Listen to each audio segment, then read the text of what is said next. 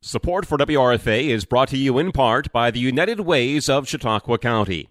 United Way is a nonprofit organization that mobilizes the community to help every person and family improve their lives. Donations to the United Way stay 100% locally in our community and get invested in more than 40 community based programs. These programs help students achieve academic success, families to be self sufficient and financially stable, and vulnerable households to get their basic and emergency needs met. The United Ways of Chautauqua County, proud supporters of community radio in Jamestown, New York. To learn more, visit uascc.org or call 716 483 1561. Governor Kathy Hochul has announced her proposed $227 billion budget. We spoke with Assemblyman Andy Goodell for his reactions to what's included in the spending plan. We have Assemblyman Andy Goodell on the line with us today to talk about uh, your reactions and thoughts about the governor's released state budget that, that just happened yesterday, which was Wednesday. And uh, I, she covered quite a few items, and the list to go over for your reactions uh, is pretty long. But I'll, I, I was curious about your, in terms of when she was delivering the address, what your instantaneous reaction was.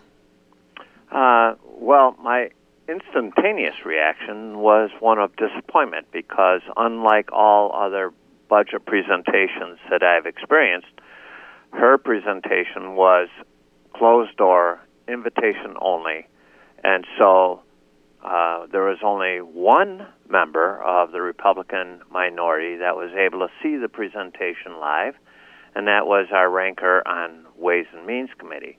Uh, no other uh, Republican minority members were invited, and if you listen to her transcript, she didn't even acknowledge the name of the Republic, the one Republican minority member she let into the room and so this was a uh, a presentation that was all designed for the media, and ironically excluded all the people who actually have to vote on her budget presentation, with the exception of a few Democrat leaders uh, and uh, I think one uh, senator from the Republican side. So that was my immediate reaction. Um, once I, of course, I I read the full transcript of her remarks. Uh, my immediate reaction is that we have one of the largest budgets in the nation, uh, and um, it's still growing. Um, and we have one of the highest debt loads in the nation, and that's still growing. So, on the biggest picture, I would have loved to have seen some additional fiscal restraint uh, recognizing the fact that the massive amount of federal funds that we received following COVID are now being cut back. And so we should be focusing on how do we make state government more uh, efficient and less expensive for all of us who live here. Um, I was pleased that she opposed uh, more general tax increases uh, but um, I was disappointed that she also proposed a massive tax increase that will affect almost every single resident in Chautauqua County under the guise of charging more for um, it's a carbon tax. And most of us might think, well, wait a minute, I'm not producing a lot of carbon emissions, so I don't need to worry about that tax.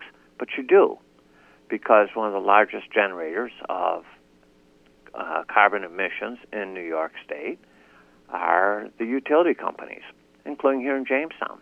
And so Jamestown is already paying uh, over $2 million surcharge uh, to help support clean energy. That's coming right out of the pocket of all the Jamestown BPU co- customers.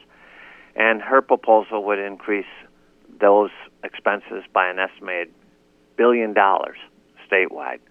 She didn't focus on that issue, but that's coming down the line. Um, I thought it was a very positive um, move on her part to increase funding for mental health services. During the last 10 or 15 years, we've seen a concerted effort to close inpatient mental health facilities all across New York State. The concept was that uh, mental health patients would be better served in an outpatient setting. Um, I think the experience indicates that that pendulum went too far and that we close too many mental health inpatient uh, facilities. And I support the governor's effort to bring the pendulum back, hopefully on a more balanced approach by increasing the availability of inpatient housing on the mental health side. Um, so I think that was positive. Um, I thought her comments on gun violence were somewhat positive as well. Uh, in the category of addressing violence, she included 84 million for youth employment programs, which I think is good because I think the more youth are involved in positive activities, particularly ones that give them job experience, the less likely they'll resort to gang violence for those funds. Uh, she also included 31 million for crime reduction, youth justice, and gang prevention programs, which is positive. positive, and about uh, 26 million for a special state police community stabilization program, where they are intending to increase police presence in high crime areas. She also included um, significant funding to help our district attorneys meet the new discovery demands and uh, to facilitate timely prosecutions. So that was positive. Um, on the public transportation area, uh, the governor has still not released any of the details on the capital projects um, budget or to uh, the aid to uh, local municipalities. And so we don't yet know what number she's looking at for our Consolidated Highway Improvement Program, which is so critical for our local municipalities.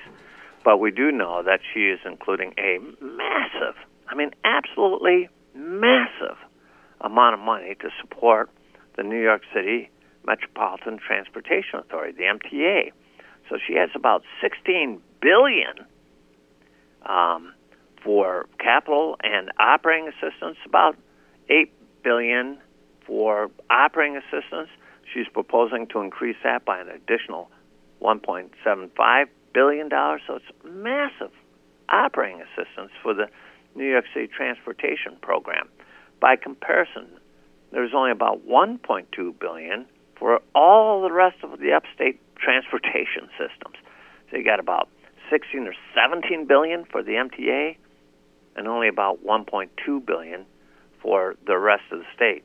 And interestingly, um, they have not increased the uh, single passenger rate in the MTA since 2017. So when you drive up uh, here in Chautauqua County and you fill up your car and, and you know that the price you're paying now today, even with the gas prices coming down a little bit, is still like double uh, what it was a few years ago, um, just keep in mind the people in the MTA are using your tax dollars to keep their rates the same as they were, uh, you know, five, six, seven years ago. Um, I personally think that a better approach is to slowly increase the MTA rates to reflect their actual costs and not just increase massive state funding. Um, she does have a lot of money addressing climate crisis, uh, or uh, and a lot of that, by the way, is funding that we've historically had. So every year we typically put up put about 400 million into the Environmental Protection Fund. We've been doing that for decades. Uh, that's not new, but she did put 400 million to provide relief to New Yorkers experiencing high electric bills. So now you start to see the irony uh, and the duplicity of the budget proposal. On one hand, she's proposing a, you know, I think it's about 1.2 billion dollar tax increase that will be borne mostly by utilities and reflected in your higher utility bills. And then, on the other hand, she's proposing 400 million to provide relief to some New Yorkers, not all, but some, for the higher electric rates that she is creating. So you have the state denying operating permits for every new electric generating plant in the last 10 years, which is creating a supply shortage, which is driving up prices.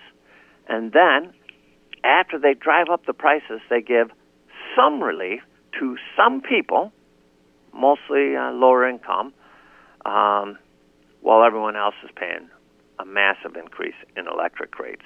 It's kind of ironic.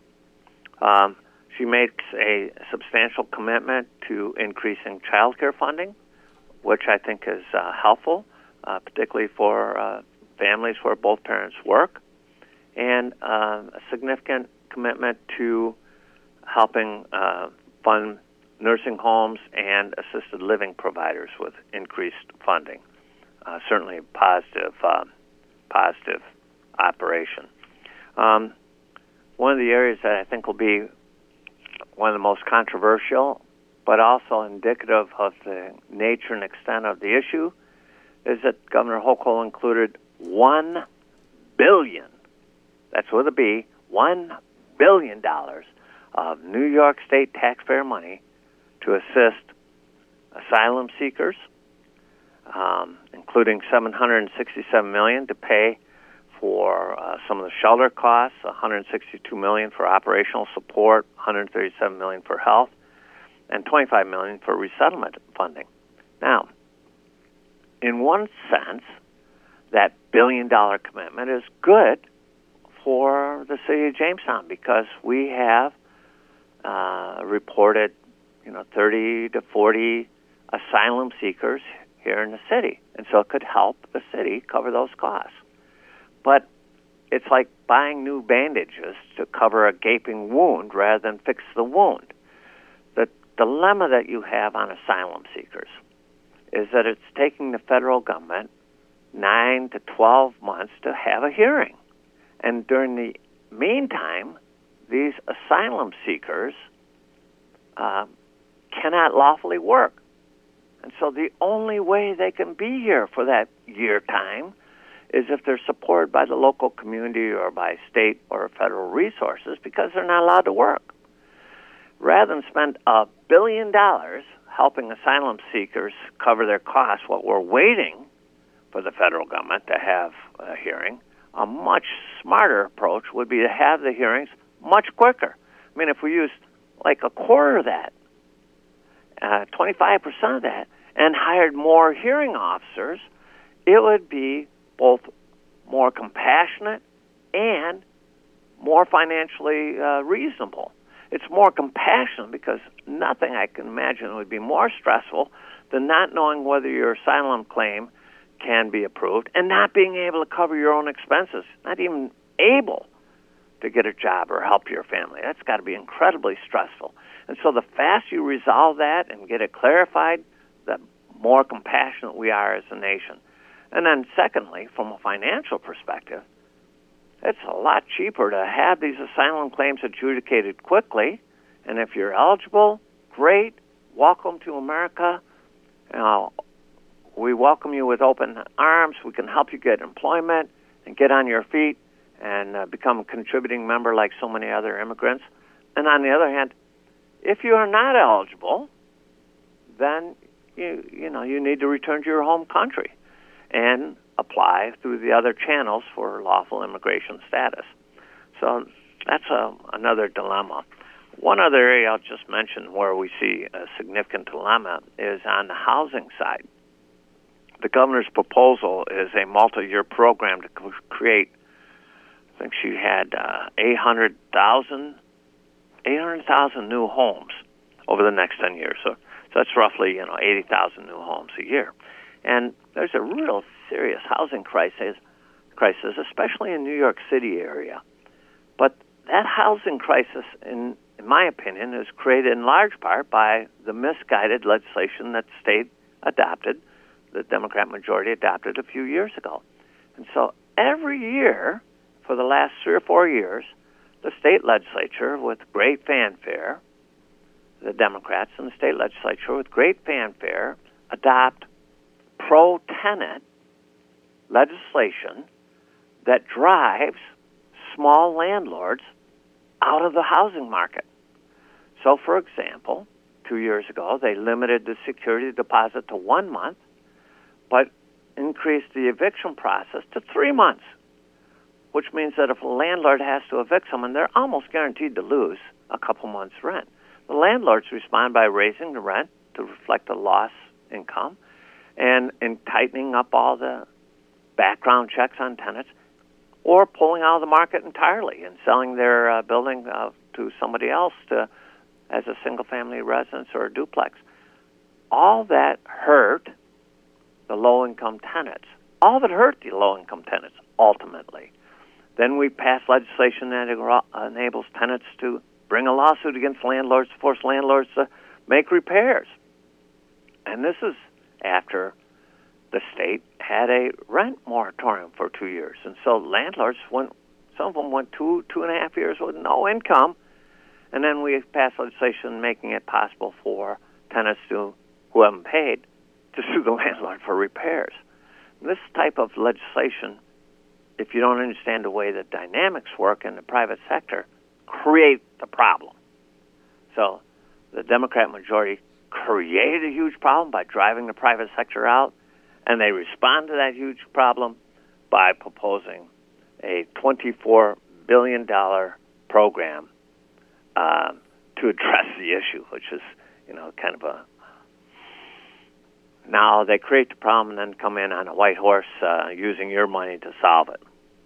So, as with every budget, uh, there's good things in it that people will will like. Uh, there's a 2.7 billion increase in school aid. Hopefully, that'll enable our local schools to uh, keep the lid on school taxes. I'd be delighted if they would actually cut our school taxes with additional 2.7 billion. That would be a happy day, and we could all do a little happy dance. But uh, we'll see how that plays out. So positive aspects increased child care support, increased school aid, increased um, focus on mental health. I think that's all great. Uh, increase in law enforcement, I think, is, is desperately needed to address the crime rate that we've been experiencing. Those are the positive issues. Spending a billion dollars to help asylum seekers without addressing the, the long delay in hearing, uh, and spending you know billions of dollars to address the housing shortage without addressing the long-term reasons for that, I think are uh, are misguided. For this budget, did I answer your first oh. question? yeah, I think I think I think you did.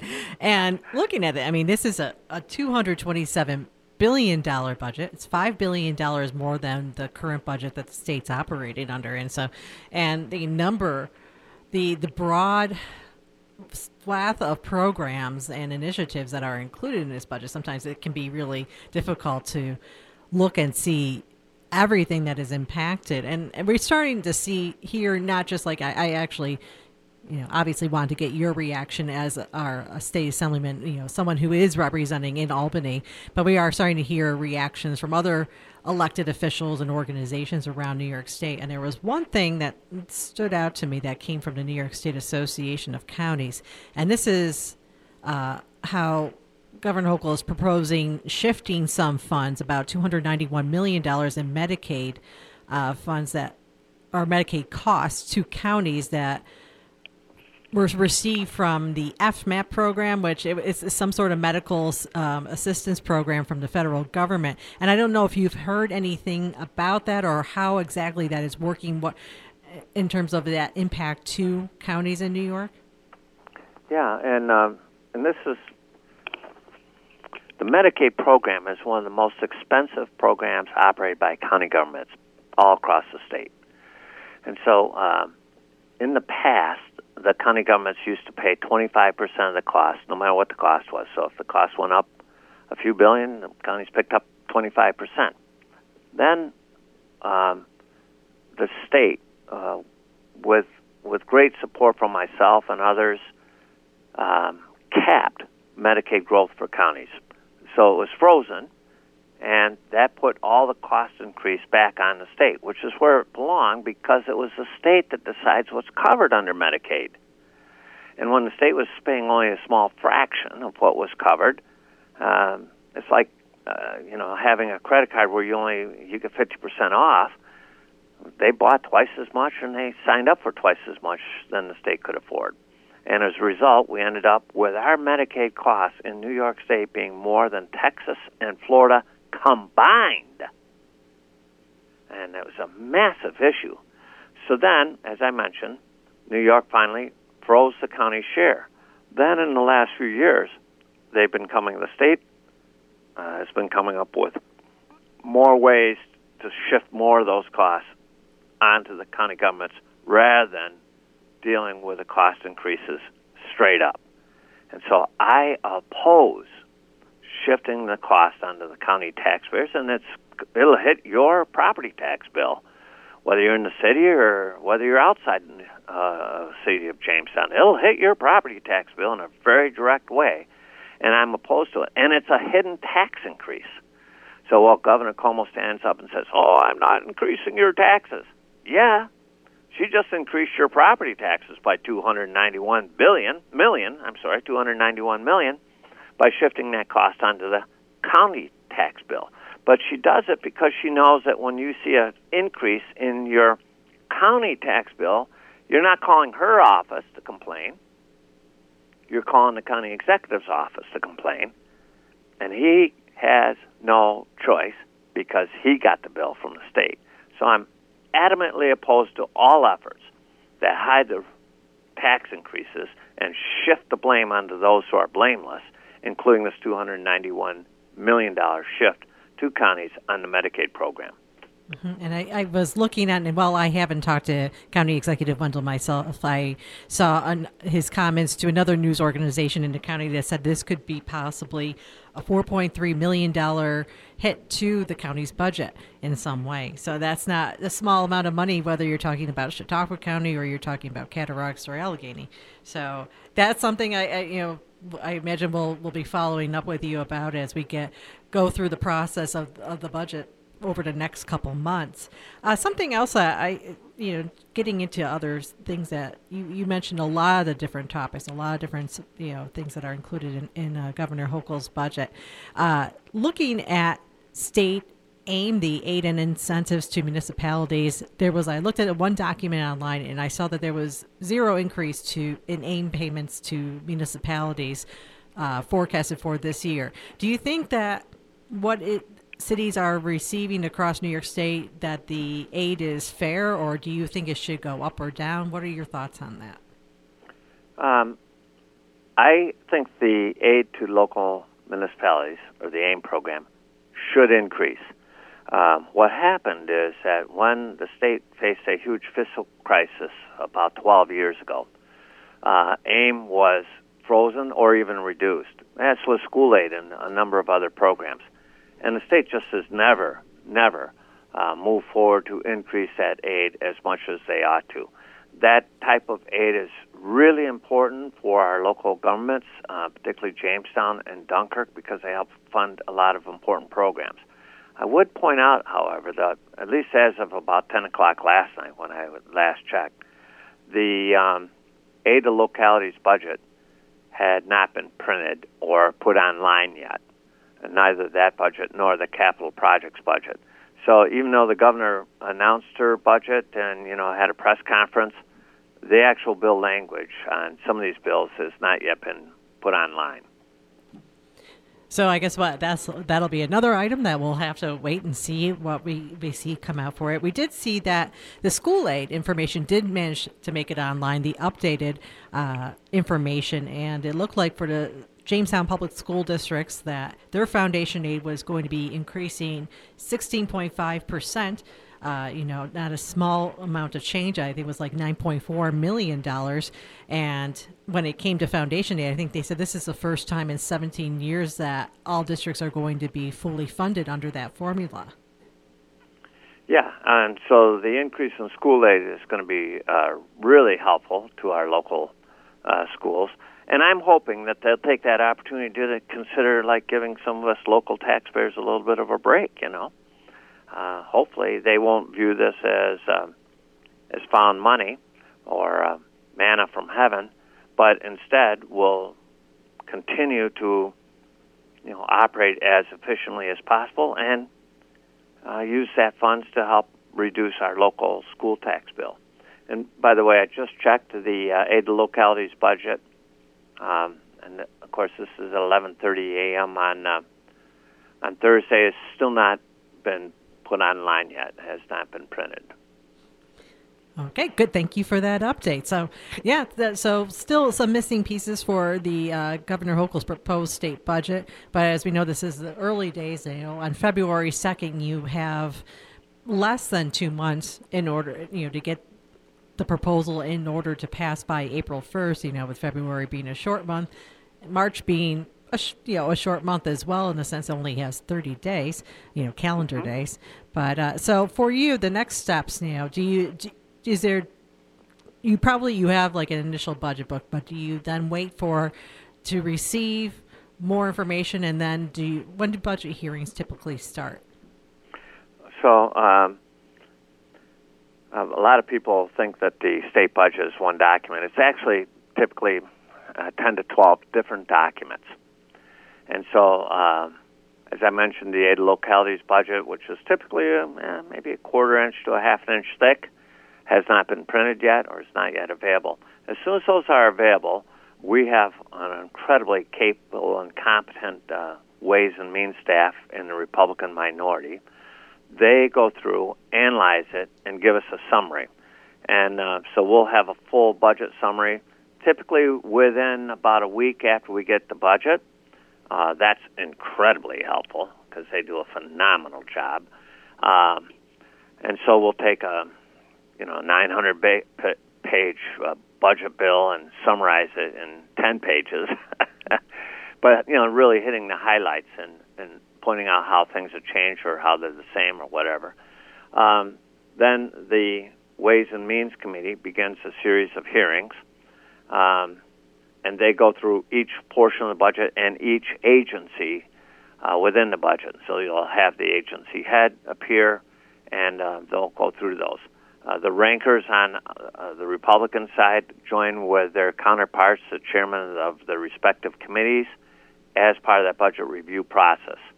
So when social services comes up, the social services chairman and, and ranker. When transportation come up, uh, it's a different group.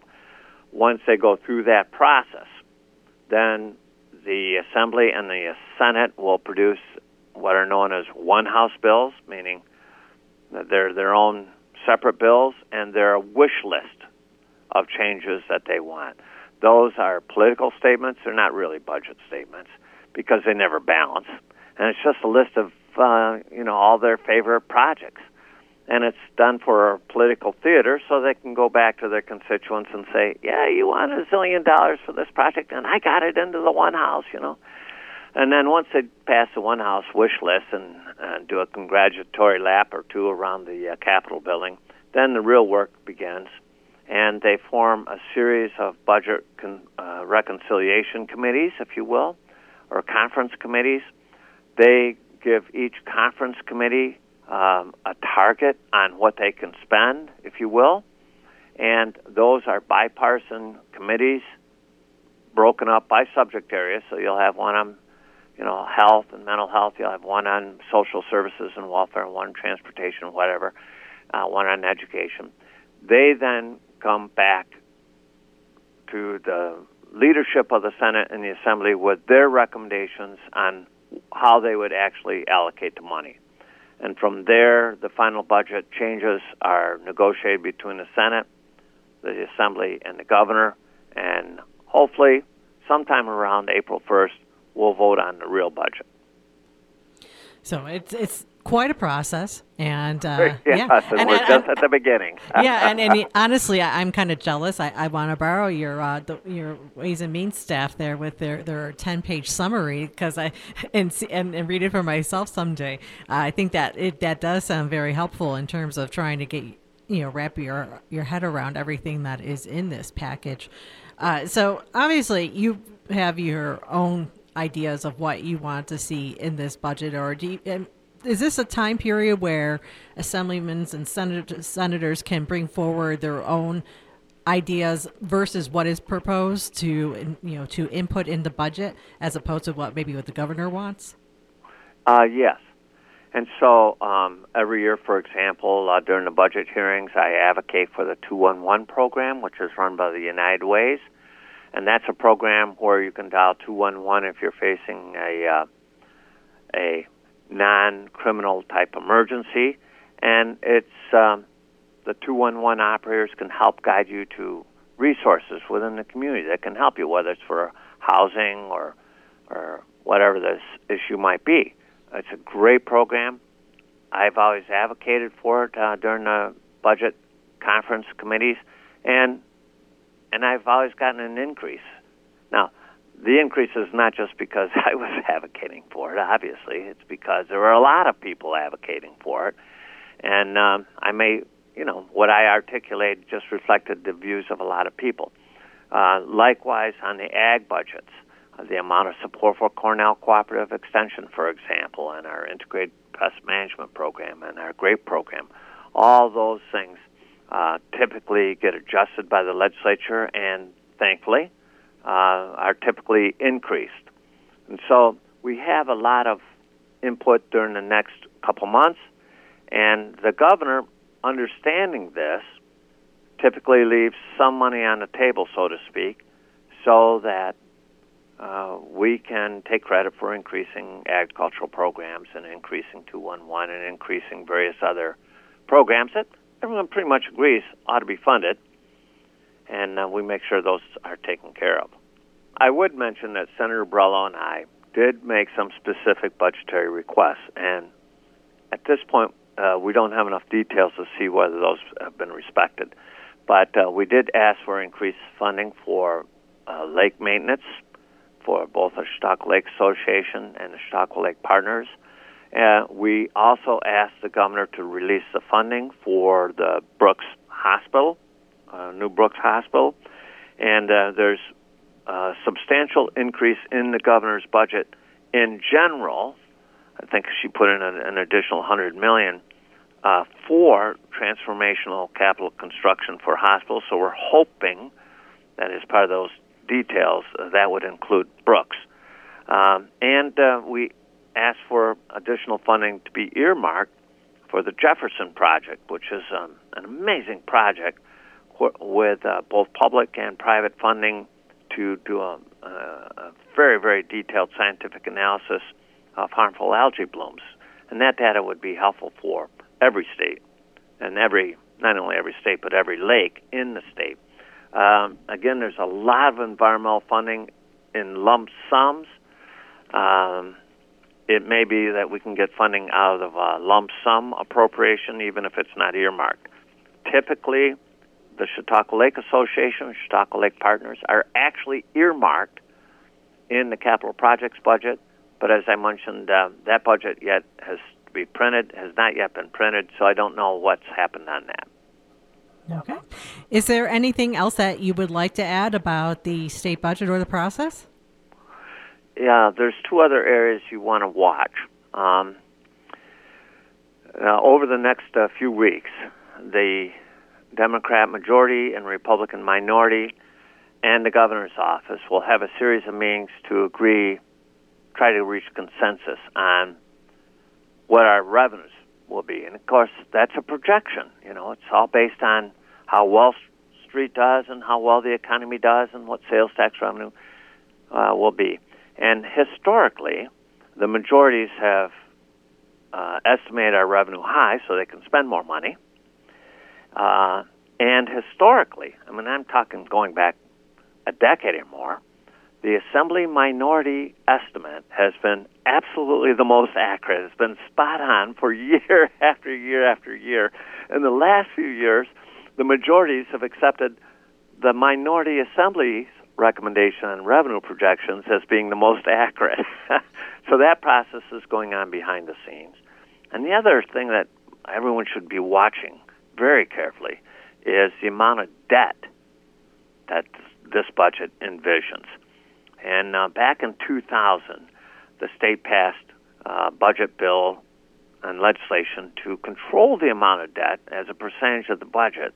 And since then, over the last 20 some years, the uh, legislature and the executive have both worked on ways to get around that law and hide as much debt as possible.